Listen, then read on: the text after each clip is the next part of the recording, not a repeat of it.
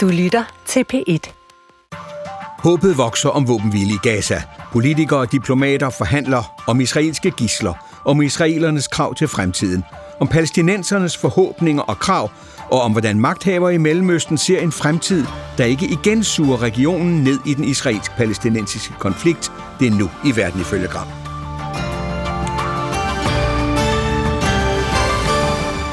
National security advisor tells me that we're close. We're close. It's not done yet. Min nationale sikkerhedsrådgiver siger til mig, at vi er tæt på, vi er tæt på, men ikke færdige endnu. Mit håb er, at vi har en våbenhvile næste mandag, sagde USA's præsident Joe Biden natten til tirsdag dansk tid. En positiv udmelding i strømmen af tragedierne fra Gaza. Midt i de arabiske leders forsøg på at finde en vej frem for deres samfund, for regionen.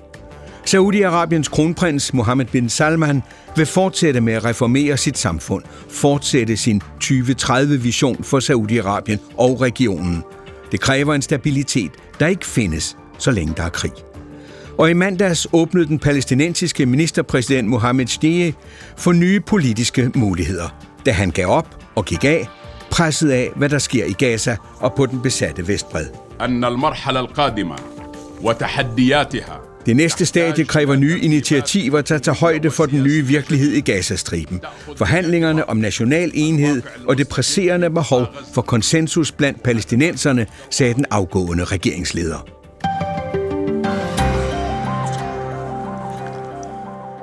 Men trods positive toner fra forhandlingerne er det stadig uvist, om Hamas og israelerne kan og vil nå en våbenhvileaftale, før muslimernes ramadan, fastemåneden, begynder efter den 10. marts. Og parterne taler om en seks ugers våbenhvile. Israels premierminister Netanyahu afviser Bidens udmelding og siger, at offensiven mod byen Rafah kommer, og der er stadig ingen afklaring på de cirka 130 israelske gislers skæbner i Gaza. Hamas siger, at man ikke har fået sine betingelser opfyldt. Men de store arabiske nationer, Saudi-Arabien, Emiraterne, Ægypten, fortsætter det diplomatiske arbejde for at bygge bro mellem israelerne og palæstinenserne, for at forhandle et fundament på plads, som vil være acceptabelt også for israelerne, og som skal sørge for, at palæstinenserne ikke igen bliver kørt ud på et sidespor i den mellemøstlige udvikling. Det er verden ifølge Gram. Mit navn er Steffen Gram. أجراس العودة إن قرعت أو لم تقرع فلم العجلة لو جئنا نقرعها حالا كانت Det er den populære palæstinensiske sangerinde Rola Assar, der synger sin sang, der på dansk hedder noget i retning af returklokkerne. Sangen blev udgivet lige efter krigen mellem Israel og Hamas begyndte, og i teksten håner hun de arabiske lande for kun at bruge vokaler, når de kommenterer konflikten. Det vil sige, at de udtrykker sig svagt. Senere i sangen synger hun, at palæstinensernes skæbne vil blive solgt i bazaren, så araberne kan fortsætte deres komfortable liv. Hun sætter ord på en velkendt frustration blandt palæstinenserne, den arabiske verdens hjælpeløshed, når det gælder konflikten mellem Israel og palæstinenserne. Mange palæstinenser føler sig forrådt af deres arabiske naboer, som de seneste år har søgt en normalisering med Israel for, siger palæstinensere, at pleje deres egne interesser på bekostning af palæstinensernes.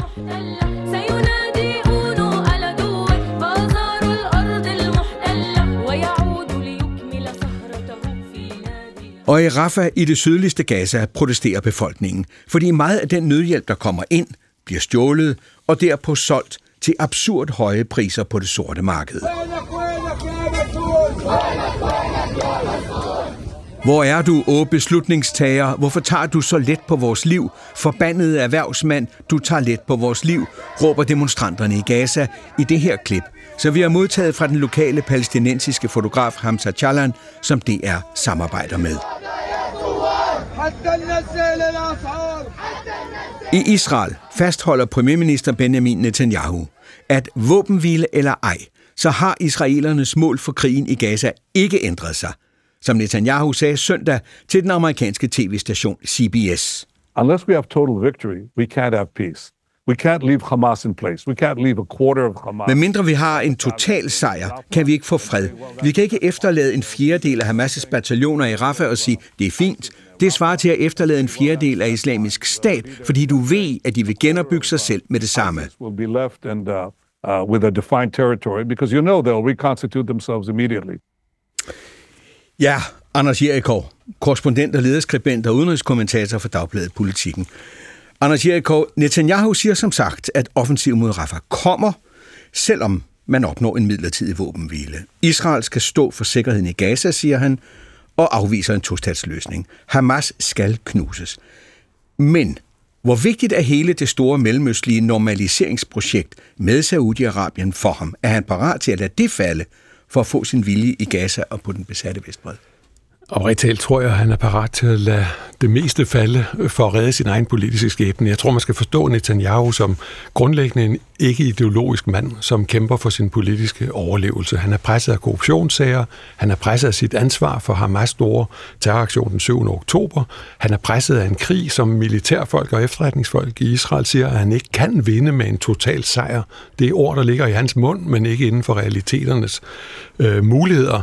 Og øh, så er han presset på kort tid af sin egen øh, dybt konservative nationalreligiøse regering, som ønsker netop, at han skal sætte sig på Gaza og lave nye bosættelser og tvinge så mange palæstinenser som muligt ud af Gaza. De presser ham på kort sigt. På lang sigt er han presset af Biden og USA, som vil have, at Israel forlader Gaza, altså stopper krigen og forlader Gaza, aldrig bosætter den igen, ikke formindsker den, altså ikke tillader Israel at øh, lave en sikkerhedszone på Gazas egen side af grænsen osv. osv. Så på kort sigt er han presset af sin egne, på lang sigt presset af Israels venner udefra. En meget uholdbar situation for ham. Fanny Ersgaard Madsen, Ph.D.-studerende og forsker i Saudi-Arabien ved Dansk Institut for Internationale Studier og så Roskilde Universitet.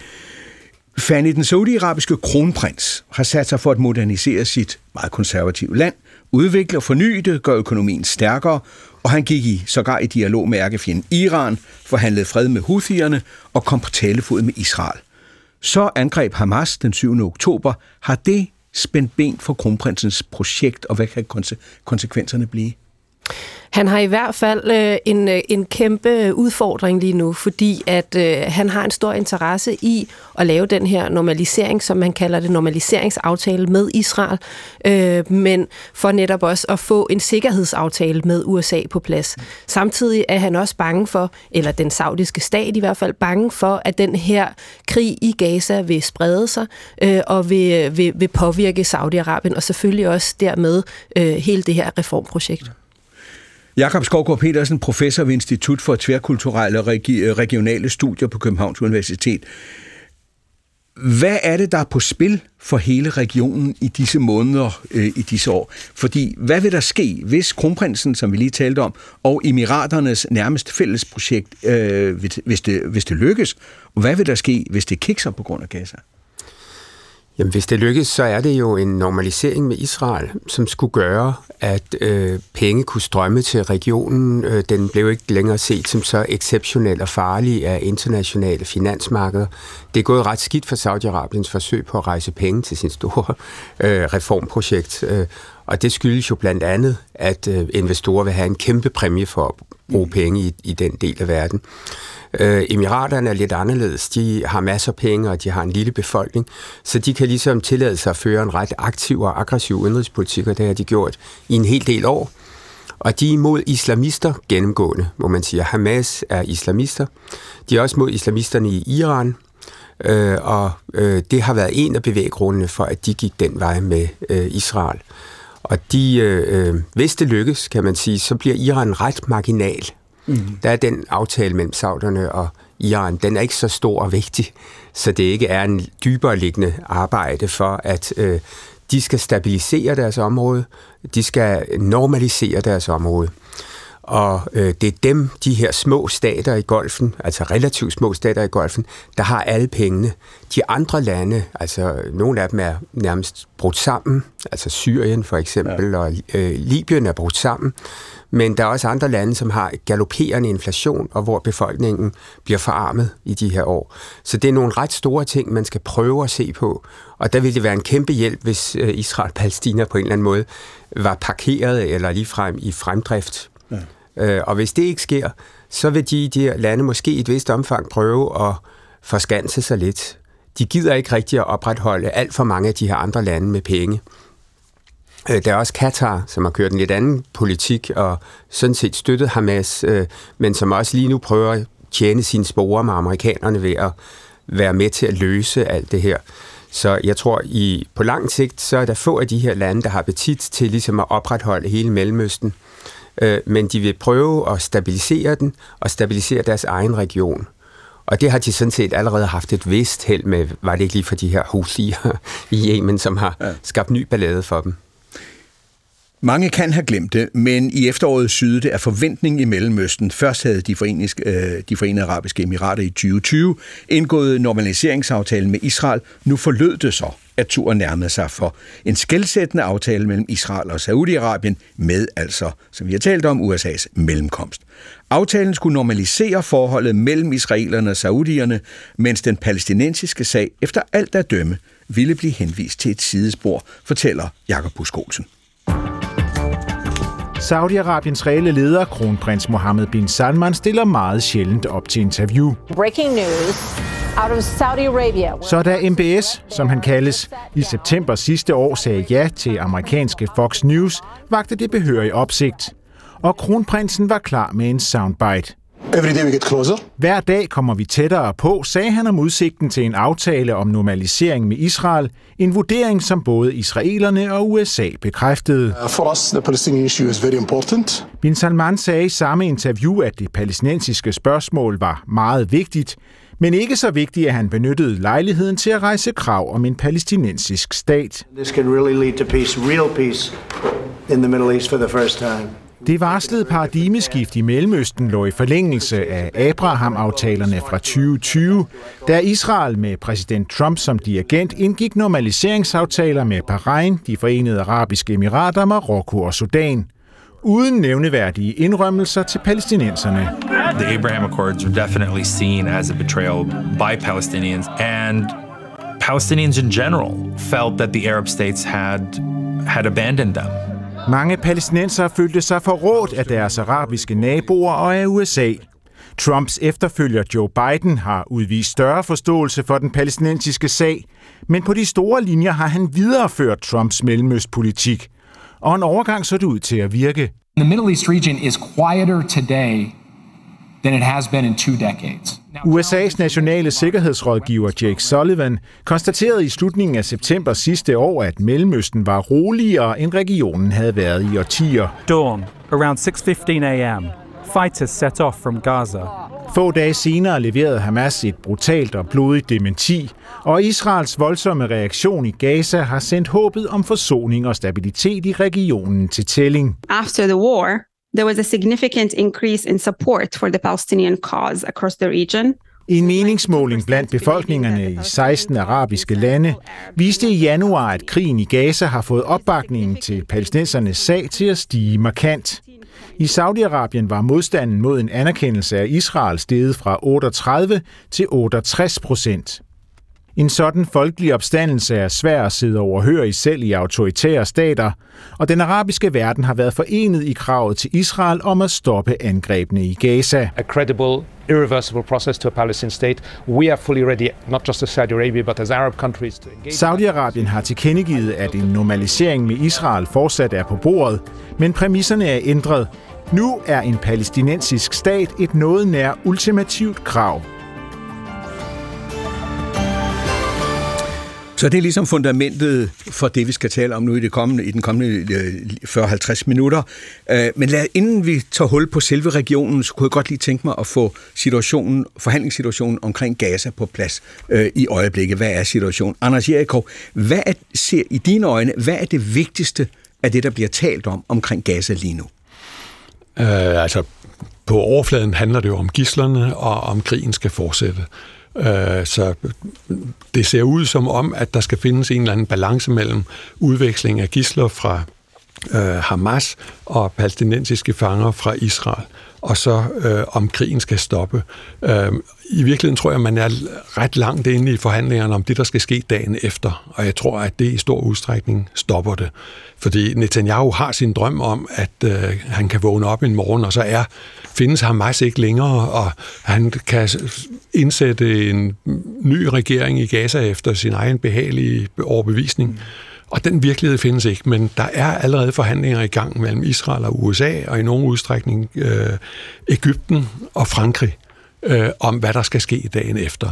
Og der er de rygende uenige, fordi at de andre vil... Hvem er parterne rygende uenige? Øh, Israel er uenig med sine arabiske parter, og dem alle sammen faktisk, også sine vestlige venner. Også USA. Også USA, fordi ja. alle de andre, inklusive USA, vil have Israel ud af Gaza.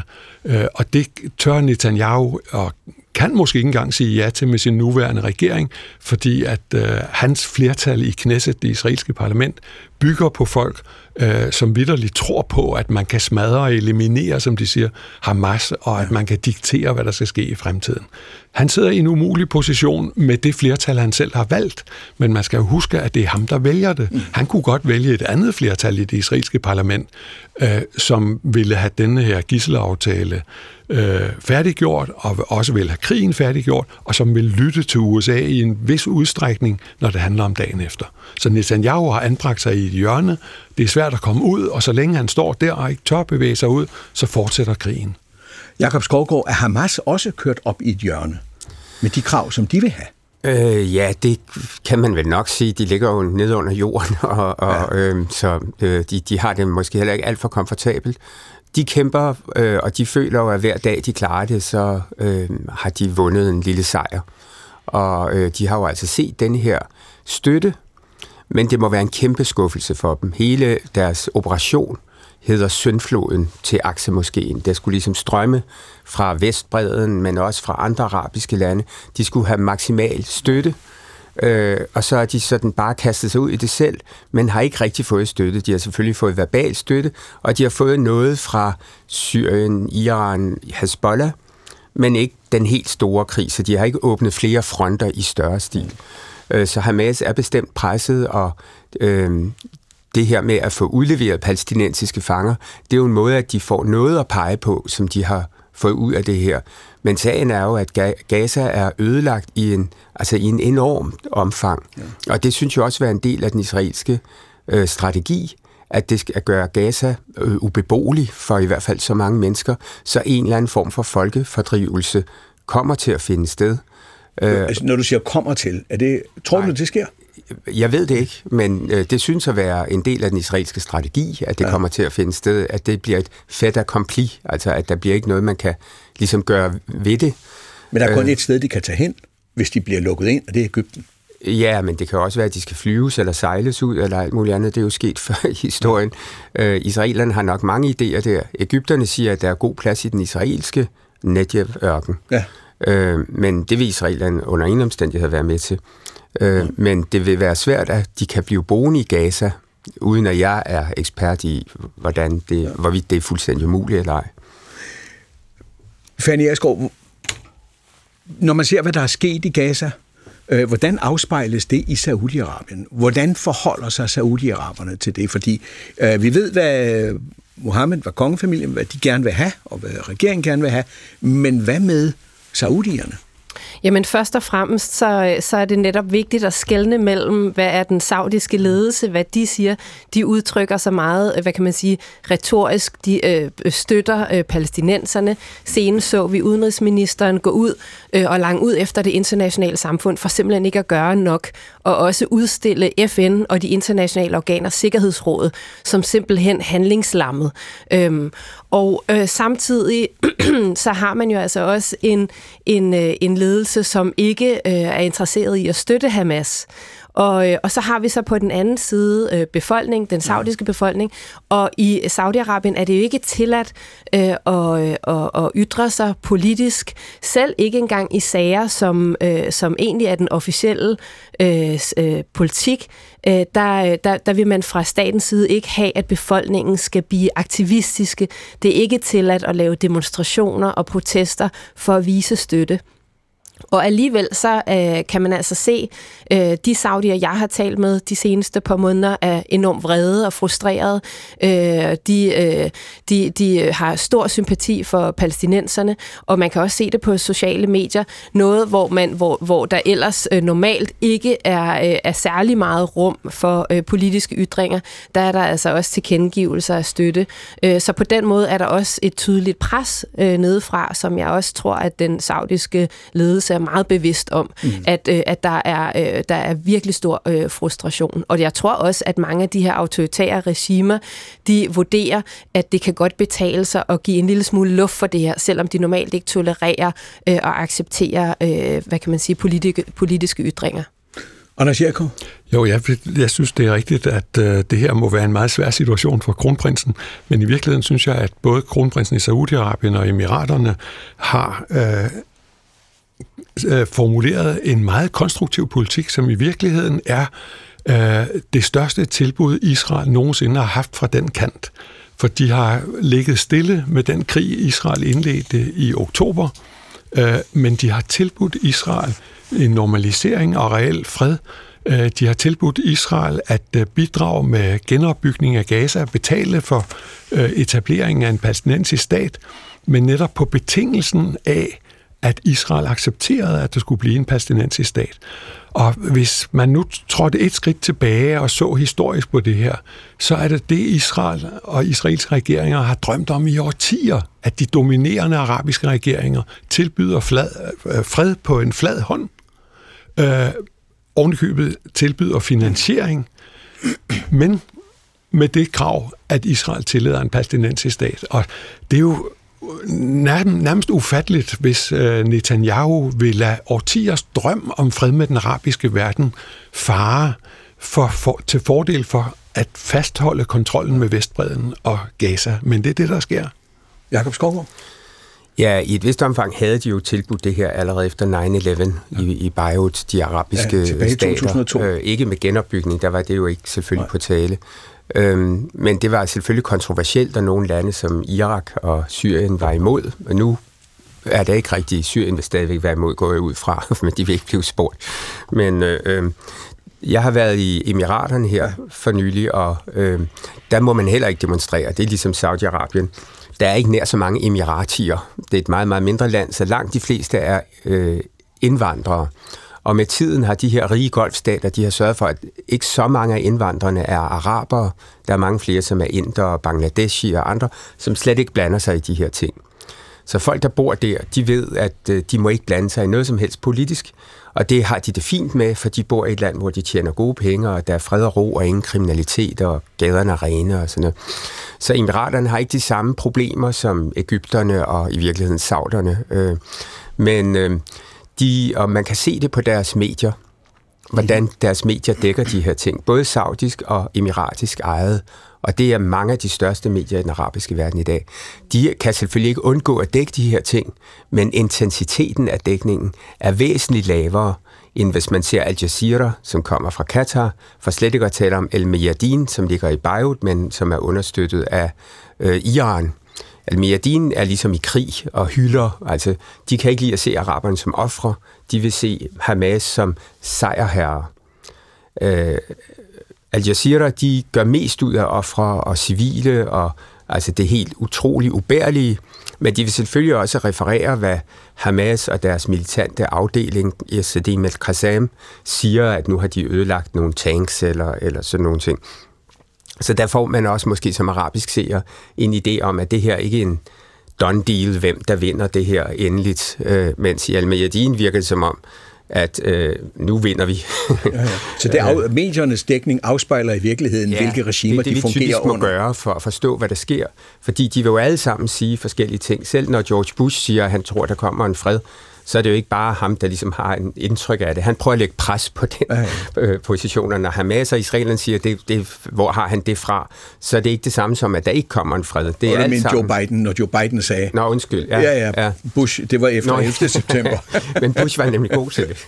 ja. Nå, men i hvert fald, så er det jo noget, hvor de alle sammen laver øh, udtalelser, der har at gøre med at influere processen. Ikke en form for, øh, at nu kommer de ud af rummet og siger, hvordan de tror, det står, eller sådan noget. Ja. Og det er jo også det, deres medier afspejler. Så det er jo øh, tit en måde at kigge lidt længere ind under, hvad der ligesom officielt figurerer. Fanny Asgaard, var det, var det en, en illusion øh, at gennemføre en form for normaliseringsproces fra Saudis side over for israelerne, uden at tage palæstinenserne med i ligningen? At ignorere dem og tænke, det går nok, eller vi interesserer os ikke for palæstinenserne? Mm, det kan man jo se nu, at det nok har været. Ja. Øh, og måske kan man sige, at øh, kronprinsen har været lidt for langt fremme i skoene. Øh, der har været de sidste par år flere udtalelser fra ham på store møder, om hvor han øh, har, har været i virkeligheden sådan lidt nedladende over for den palæstinensiske sag, og hvad kan man sige, mildest tal træt af, at det var det, som skulle øh, afgøre, hvorvidt han kunne indgå den her aftale med Israel, som altså Jakob også påpegede, er ret vigtig netop mm. for hele hans øh, Øh, nationale øh, reformproces. Og, øh, og der er jo også mange, som peger på, at det også er noget af det, Hamas har haft med i tankerne, at det simpelthen har været for at markere, at I skal ikke lave en aftale ned over hovedet på os. Øh, og, og man kan også sige, at prisen for den her normaliseringsaftale med øh, Israel er altså også steget fra saudisk side, hvor at man øh, tidligere inden øh, oktober, inden angrebene grebene på, på Gaza, øh, hvad kan man sige, var næsten mm. ved at nå en aftale, ja. som, hvor, hvor den palæstinensiske sag mere, mere måske havde karakter af nogle et, øh, hensynserklæringer et eller andet, hvor at, at nu der har øh, man fra Saudi-Arabiens side altså også været ude at sige, vi, øh, vi øh, øh, vil have en accept af, at det her skal være på grænserne fra 1967, og vi accepterer intet mindre end det at der så også er noget, øh, nogle kilder, der kommer ud derfra, som siger, måske kan de godt skrue en lille smule på den formulering, men det tyder altså også på, at man fra Saudi-Arabiens side er bevidst om, at de er nødt til simpelthen at, at få en lidt mere klar formulering omkring, øh, ja. hvad der skal ske i fremtiden i øh, Palæstina. Inden vi går videre, tager hul på de, øh, de enkelte af de, disse store øh, arabiske stater, som jo var gået i gang med den normaliseringsproces. Så lad mig lige igen sige, hvem det er, der er mine gæster her i Verden ifølge Gram i dag, og det er Fanny Aerskov Madsen, Ph.D.-studerende ved Dansk Institut for Internationale Studier og Roskilde Universitet, og du forsker primært i Saudi-Arabien, hvor du har boet og rejst gennem de sidste 15 år, og så er du uddannet i Mellemøststudier fra Københavns Universitet. Jakob Skovgaard Petersen, professor i arabiske og islamiske studier ved Institut for Tværkulturelle og Regionale Studier på Københavns Universitet. Du forsker primært i det moderne islam og religion og politik i den arabiske verden, og så har du boet i den arabiske verden en del år, og så taler du jo også sproget. Anders Jerikov, korrespondent, lederskribent og udenrigskommentator for Dagbladet Politikken, og du er specialiseret i Mellemøsten og har udgivet en række bøger om forholdene, ud over at du altså skriver om den øh, i det daglige. Lad os så prøve at se på regionen. Jeg vil godt lægge ud med det store dyr i åbenbaringen i denne her sammenhæng. Det er øh, Saudi-Arabien. Emiraterne, som vi kommer ind på lige om lidt, er gået i gang og øh, normaliseret sig med Israel tilbage i 2020. Men Fanny, hvad er det, hvad er det, kong Salman, eller kronprins Salman, hvad er det, han har planer om? Hvad er hans 2030-vision for Saudi-Arabien? Jamen, 2030-vision blev præsenteret i 2016, og først og fremmest er det et øh, reformprogram, som har intentionen om at diversificere den saudiske økonomi væk fra olieafhængighed. Mm. Og det handler om at investere i nye industrier, skabe, øh, få, få tiltrukket udenlandske investorer til landet, og skabe øh, en øh, turistsektor, underholdningsindustri øh, og mange andre øh, industrier, finanssektoren osv., for netop at få indtægter andre steder end olie. Og så handler det i høj grad også om at formulere en ny strategi for hele øh, samfundet i Saudi-Arabien, som handler om, at man i Saudi-Arabien har en meget ung befolkning, som også i størstedelen af, af resten af regionen, øh, hvor altså øh, 70 procent af befolkningen er under 35. Og det er altså også en særlig en, en generation, som har øh, nogle ønsker om en reform af øh, hele samfundet i Saudi-Arabien. Øh, og derfor har vi altså også set en øh, række liberaliseringer. Vi har set, hvordan... På hvilken måde? Jamen, for eksempel har vi set, at kvinder har fået lov til at køre bil. Kvinder er kommet ud på arbejdsmarkedet. Vi har også set, øh, hvordan øh, at der ikke er den her strenge kønsadskillelse, som der ellers har været i det offentlige rum. Så hele det offentlige rum i øh, Saudi-Arabien er blevet forandret. Og øh, vi ser, hvordan at Saudier nu arbejder i øh, startup, øh, små øh, øh, hvad kan man sige, virksomheder, som de ja. selv starter. Øh, og øh, hvordan underholdningsindustrien, jeg var selv i Saudi-Arabien i december måned til en kæmpe øh, musikfestival, mm.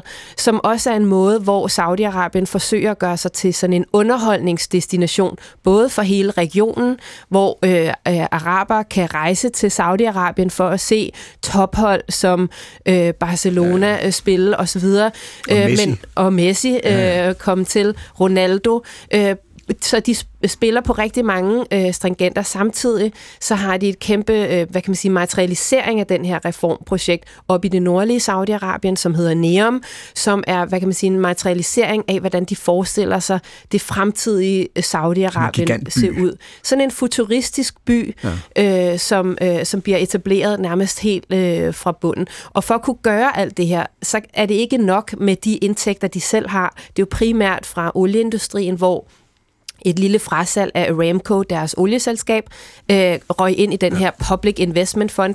Men der er de altså også afhængige af udenlandske investorer, store virksomheder. Vi øh, så det selv, hvordan danske DSV har indgået sådan en øh, joint venture-aftale mm. i Neom til øh, omkring øh, 70 milliarder kroner.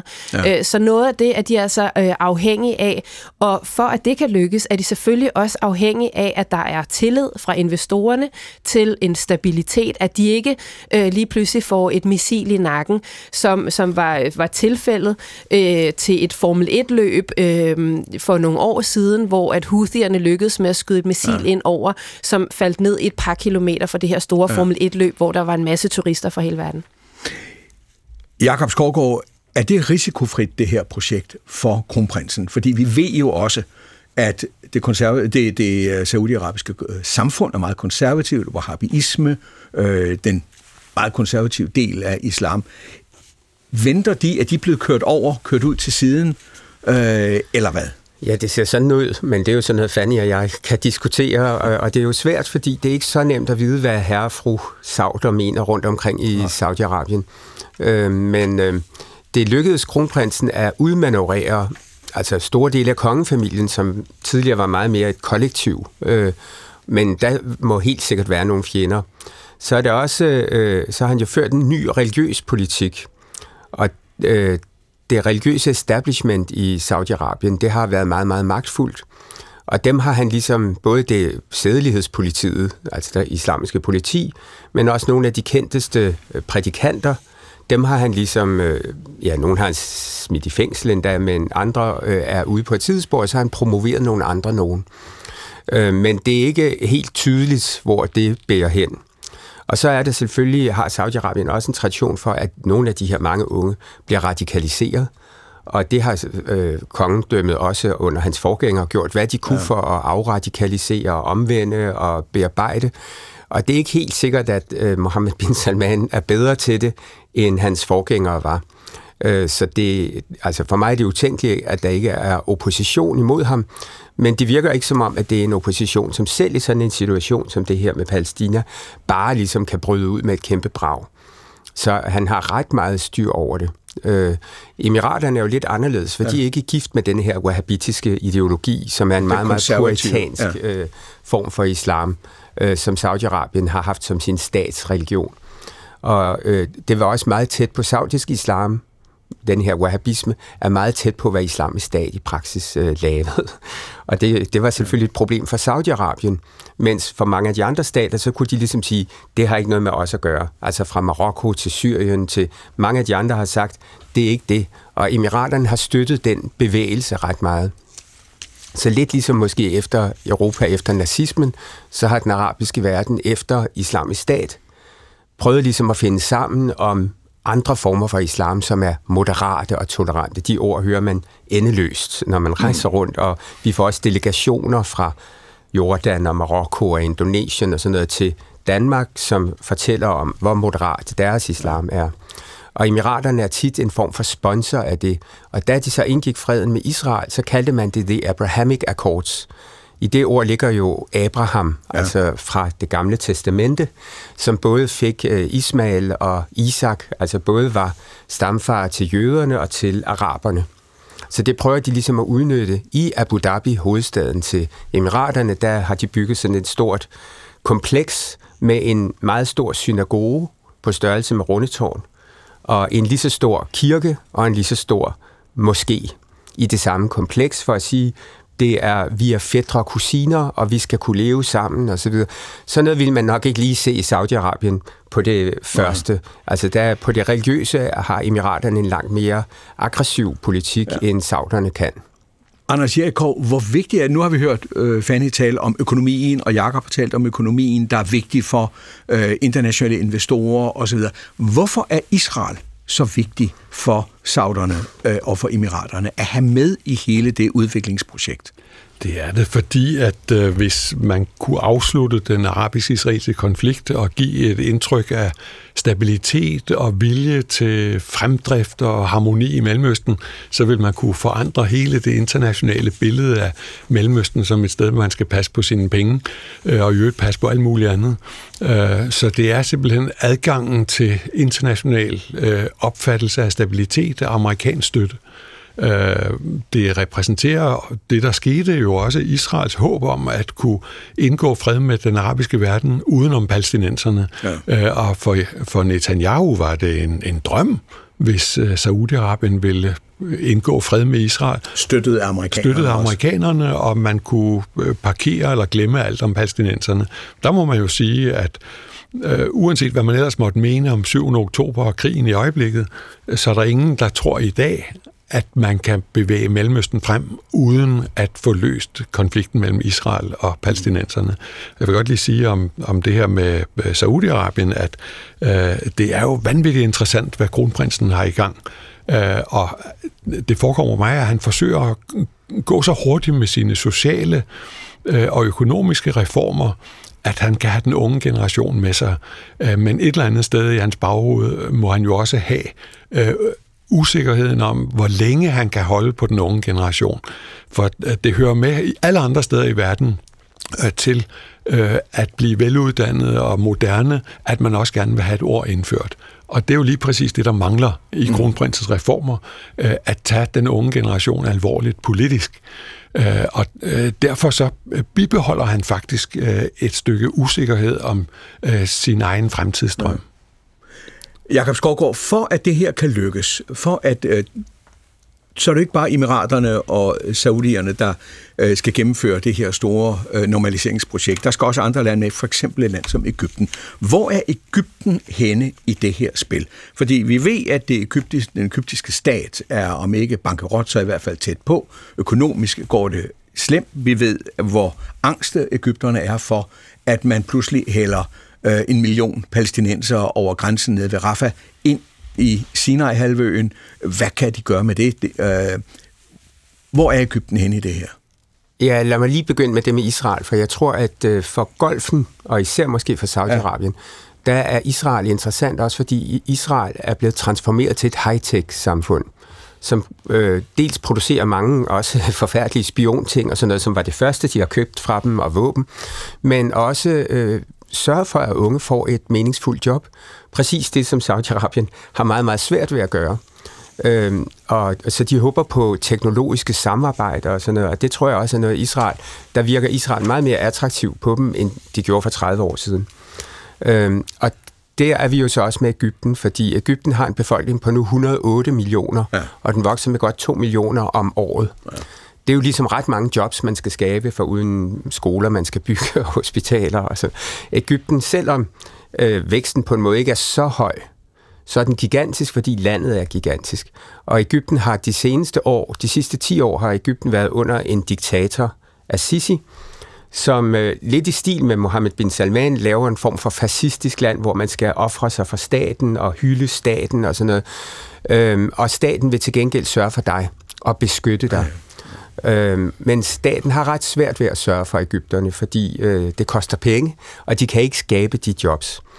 Så øh, Ægypterne bliver fattigere og fattigere, og staten må optage flere og flere lån, og de betingelser, det skal lave for at opfylde de lån, der har det også meget svært ved at faktisk gøre, men vi bliver lidt ved med at låne Ægypten, fordi vi er bange for, hvis Ægypten kollapser.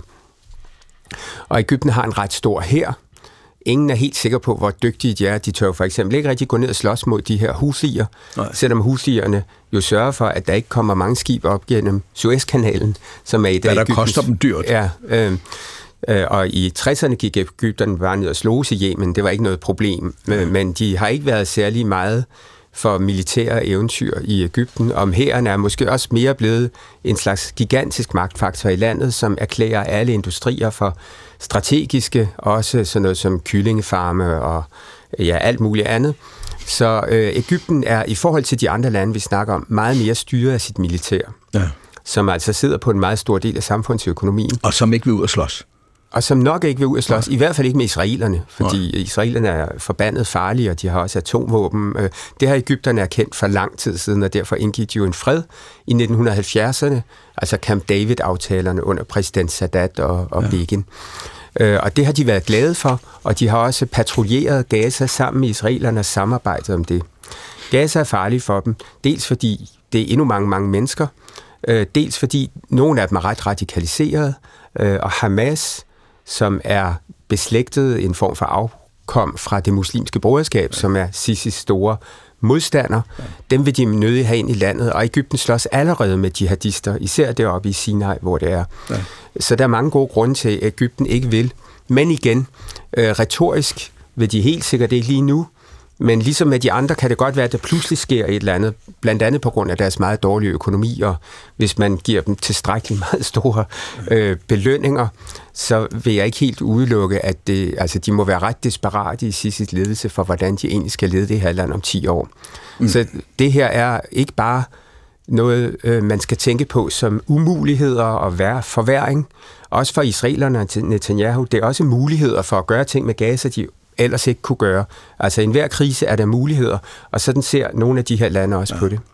Anders Jerko? Jeg synes, det er vanvittigt interessant, hvad Jakob siger om Ægypten her, og jeg kunne godt tænke mig at spørge dig, om øh, du tror, at øh, Ægypten kan overtales til at tage imod palæstinenser fra Gaza, for der er jo ingen tvivl om, at det er Netanyahus store drøm, at han bare kunne øh, smide palæstinenserne ud og, og drive dem ind i Ægypten. Findes der noget, der kan overbevise Ægypterne og Sisi om, at det er en god idé? Ja, altså, det er jo ren spekulation fra min ja, side, øh, men øh, ja, som sagt, de er i en sådan økonomisk situation, og de taler totalt imod det, men det, vil, det kan jo være for at øh, løfte prisen for, hvad de skal have for at gøre det. Øh, så det, øh, det, det, jeg var også i Ægypten, og det er meget tydeligt, at de gør meget ud af den humanitære side. Der, der de viser endeløst på fjernsynet, hvor meget lastbiler står og venter med øh, ting, der skal komme ind, som israelerne forhindrer og sådan noget. Så de lægger afstand til israelernes politik, men laver alene en humanitær. De rasler ikke med nogen sabler. Øh, og så øh, tror jeg, at altså, både Sisi og hans befolkning vil synes, det er dybt urimeligt, hvis de her ligesom skulle løses i Ægypten. Og han bruger jo det udtryk, at det ville være ligesom tredje gang, fordi det var det, der skete ja. i 1948 med de første palæstinenser, der blev fordrevet til Jordan og, og øh, Libanon og Syrien, og det skulle være midlertidigt, men det blev permanent. Og så skete det igen i 67, og nu prøver Israel at lave endnu en folkefordrivelse. Så ideologisk øh, er Ægypten totalt imod det, og foreslår netop, at israelerne kunne jo selv tage dem ind, hvis det drejede sig om bare ligesom at tømme Gaza for nogen. Ja. Øh, Ægypten hader Hamas, ligesom Sauderne og Emiraterne og de andre lande, vi har snakket om. Men øh, hvis de på en eller anden måde kan få løst deres helt store problemer, så kan de jo pege på, at det faktisk lykkes med at integrere syriske flygtninge ganske godt. Og, øh, og de har måske, de syriske flygtninge, det er en stor forskel for, formentlig. De syriske flygtninge er meget, meget entreprenante, mens palæstinenserne i Gaza, de har jo ikke fået lov at lave industri, de har ikke fået lov at lave erhvervsliv, øh, og de, de har ikke kunne eksportere noget, for det blev bare stoppet af israelerne og Ægypterne. Så de har været på støtten i praksis i mange årtier, og formentlig slet ikke den samme dynamiske faktor, som syrerne er. Fanny Agerskov, må jeg spørge, mellem Saudi, Saudi-Arabien og Israel og den besatte Vestbred, der ligger så Jordan, mm. som jo også er et af de her nøglelande i det. Har du en fornemmelse af, hvor presset jordanerne er af det, der foregår i øjeblikket? Hvad det er, Jordan gerne vil have for at få den normaliseringsproces op at køre igen? Jeg har ikke øh, særlig stor fornemmelse af, hvad der sker i Jordan, hvis jeg skal være helt ærlig. Ja. Det er ikke ligesom inden for mit, øh, øh, min ekspertise. Men jeg ved, at Jordan er, er et af de lande, hvor befolkningerne er allermest bekymrede og følger allermest med. Øh, I henvis selv til den undersøgelse, der blev lavet her i januar øh, af øh, mange øh, 16 forskellige arabiske landes øh, befolkninger, hvor de blev adspurgt om det her. Og der er øh, jordanerne altså øh, nogle af dem, som følger allermest med i øh, nyhederne, øh, de er selvfølgelig også meget, meget bekymrede omkring de her potentielle store flygtningestrømme, også om, hvordan det kommer til muligvis at kunne sprede sig til Vestbreden, hvis det ja. gør det. Øhm, og, og samtidig kan man også se, at, at øh, Jordan øh, sammen med Emiraterne også har været nogle af dem, som øh, både har været øh, langt fremme med, øh, med, med så meget hjælp, som man har kunnet komme med. De har været med til at smide øh, medicin ned over Gaza. De har oprettet øh, felthospitaler øh, og, og rent diplomatisk selvfølgelig også øh, stillet sig til rådighed. Så meget af det kunne også godt tyde på, at det er virkelig også er øh, noget, som, hvor, som de ser hurtigt kan lave en spillover-effekt mm. til Jordan. Hvis jeg må konkludere på det, jeg har sagt, så er der enormt øh, mange øh, niveauer i den udvikling, der er i øjeblikket. Der er ønskerne i Saudi-Arabien og normaliseringen, der er normaliseringen, der kom i gang øh, i, mellem emiraterne, men der er også forskellen mellem magthaverne og så masserne. Hvad sker der, Anders Jerikov, hvis vi når ind i en situation, hvor øh, det, der er sket i Gaza, kommer til at skyde hele den her proces ned? Hvad så, med, hvis du ser det med regionen? Med regionens øjne, puh, det er jo et stort spørgsmål.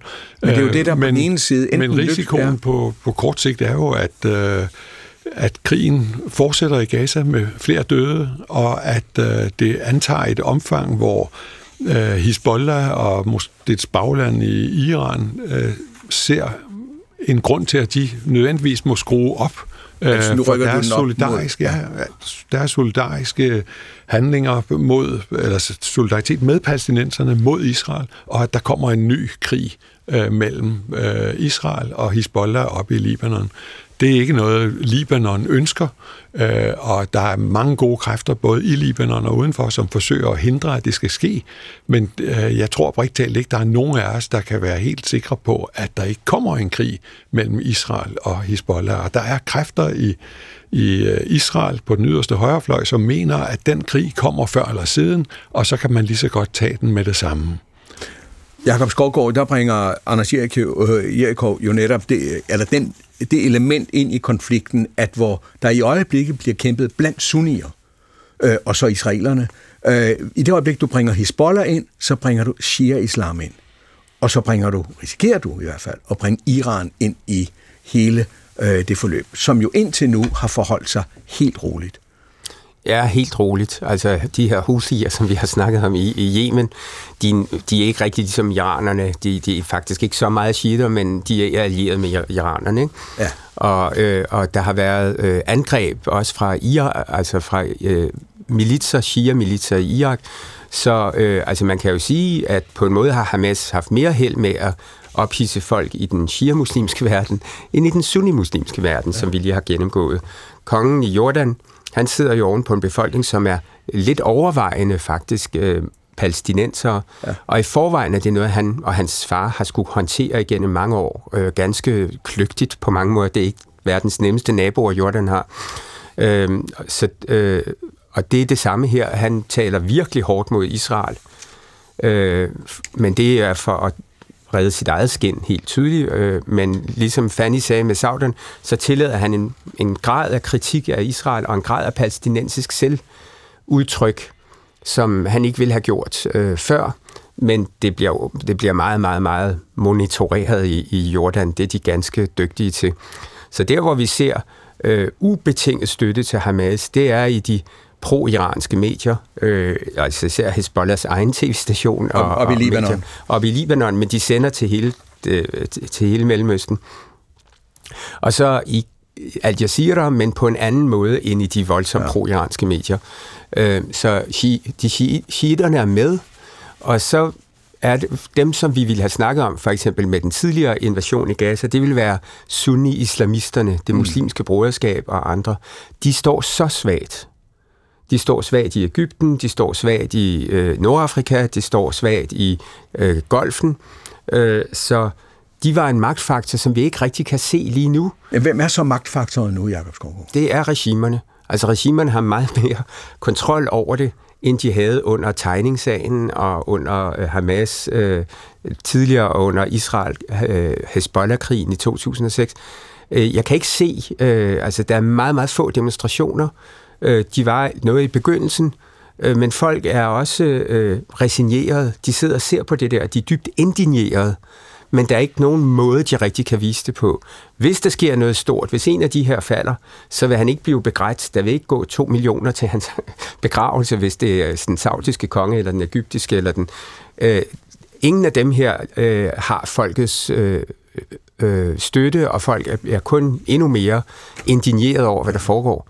Men hvad skal de gøre? Altså, Men hvis vi tager Saudi, du sagde før, Fanny, at øh, der er ingen, hvad skal vi sige, folkelig øh, muligvis indignation, men det kommer ikke til udtryk. Nej, i hvert fald ikke øh, øh, på gaderne. Øh, og det betyder jo ikke, at det ikke kommer til udtryk, fordi når jeg øh, følger folk, saudier, så, øh, så er det altså både øh, vigtige øh, personer, som, t- som tilkendegiver støtte til øh, palæstinenserne.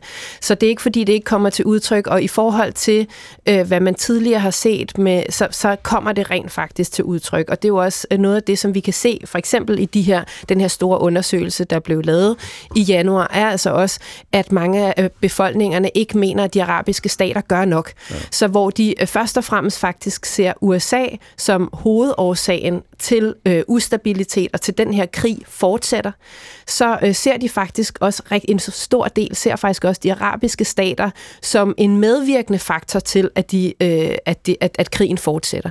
Og øh, samtidig kan man også se, at der er en kæmpe stor andel, altså der er en voksende øh, øh, modstand mod den amerikanske tilstedeværelse i regionen, hvor at der er flere, der langt flere, der ser USA's tilstedeværelse i regionen ja. og støtte til Israel som årsagen til ustabilitet og til krig, end øh, Irans tilstedeværelse. Og det er jo ret interessant, og der kan man sige, at det vi også ser nu, det er, at de arabiske stater er meget øh, stærke øh, retoriske og går ud og tager øh, afstand, fordi de jo godt ved, der er et pres nedefra. Samtidig dem, som vi ser, øh, som Jakob sagde, i virkeligheden er ude og, og kæmpe, det er dem her, den her modstandsakse. Ikke? Ja. Øh, det er øh, de øh, ikke nationale, de ikke statslige øh, militære aktører, som for eksempel Hezbollah ja. øh, og Houthierne, men også mindre aktører rundt omkring. Og der er netop den her kamp imod Israel og imod øh, den imperialisme racisme, øh, hvad kan man sige, den fortsatte kamp. Og der er der jo altså også en risiko, hvis ikke at der, øh, det lykkedes ret hurtigt med en våbenhvil og en hjælp til Gazas befolkning, så er der altså også en risiko på et større globalt plan, at øh, hele den her kritik, som vi ser vokse frem, som har været der før, men som virkelig får vind i sejlene nu, øh, fra det globale syd, som udstiller, øh, hvad kan man sige, de, øh, den dobbeltmoral, den manglende handling, der er fra internationale vestlige aktører for at hjælpe, når det handler om menneskerettigheder, opretholde de her menneskerettigheder, der er deres kritik jo netop, at det kun gælder vores egne Øh, det gælder Ukraine, men det gælder ikke palæstinenserne. Anders Jerichov, når vi ser øh, Blinken, den amerikanske udenrigsminister, rejse rundt fra hovedstad til hovedstad til hovedstad i Mellemøsten, handler det så om for amerikanerne at få alt det, vi har talt om her nu, ligesom sat på plads som et puslespil. Men så kommer mit spørgsmål, det er, øh, hvor stor indflydelse, hvor stor magt har amerikanerne i dag? De har enorm magt. Jeg vil sige, det er det, det, er det eneste land uden for Mellemøsten, som har stor indflydelse. Øh, og deres problem er, Blinkens problem er, at han er meget enig med de arabiske ledere, han møder, øh, mens han er meget uenig med, Is- med Israel, som er USA's egen allierede. Så han rejser fra den arabiske verden til Israel med et tilbud om normalisering og noget, der ligner fred, tilbud om genopbygning af Gaza, men han kan ikke i øjeblikket få den israelske regering med sig og med til at tro på, at det er muligt at lave fred med palæstinenserne i den udstrækning, at de skal have deres egen stat. Er det fordi Netanyahu ser ud til at forsøge at trække det i langdrag og vente på et præ- muligt præsidentskifte i Washington? Mm, det spiller han sikkert på, øh, men øh, han har en grundlæggende interesse i at trække tingene ud, fordi at så længe han trækker tingene ud, er han ikke nødt til at vælge mellem sin egen øh, regering og USA. Og det er de valg, han står imellem. Ja. Og der er ingen anden vej at gå. Der er ingen anden vej at gå. Du kan ikke møde nogen i Mellemøsten, som tror, at der er en anden løsning end to stater. Det var dagens Verden i følgegram. Tak til mine gæster, Fanny Aerskov Madsen, Anders Jerikov og Jakob Skovgaard Petersen. Jakob Busk Olsen og Victoria Julius Skov var med i redaktionen af dagens program, og med en stor hjælp af Inam Nabil. Teknikken stod Henning Solon Mortensen for. Vi vil altid gerne have både ris og ros og forslag til nye programmer. Send dem venligst til kramsnabelag.dr.dk. Fik ikke det hele med, så klik ind på DR's app, på DR Lyd, søg verden ifølge Gram og det eller de programmer, I gerne vil høre. Vi er tilbage i næste uge, og i Dengang kan vi godt fortælle, hvad det kommer til at handle om, for det bliver nemlig fra USA, hvor Super Tuesday er dagen inden vi sender, så vi kommer i luften om en uge med resultatet. Gå på opdagelse i alle DR's podcast og radioprogrammer. I appen DR Lyd.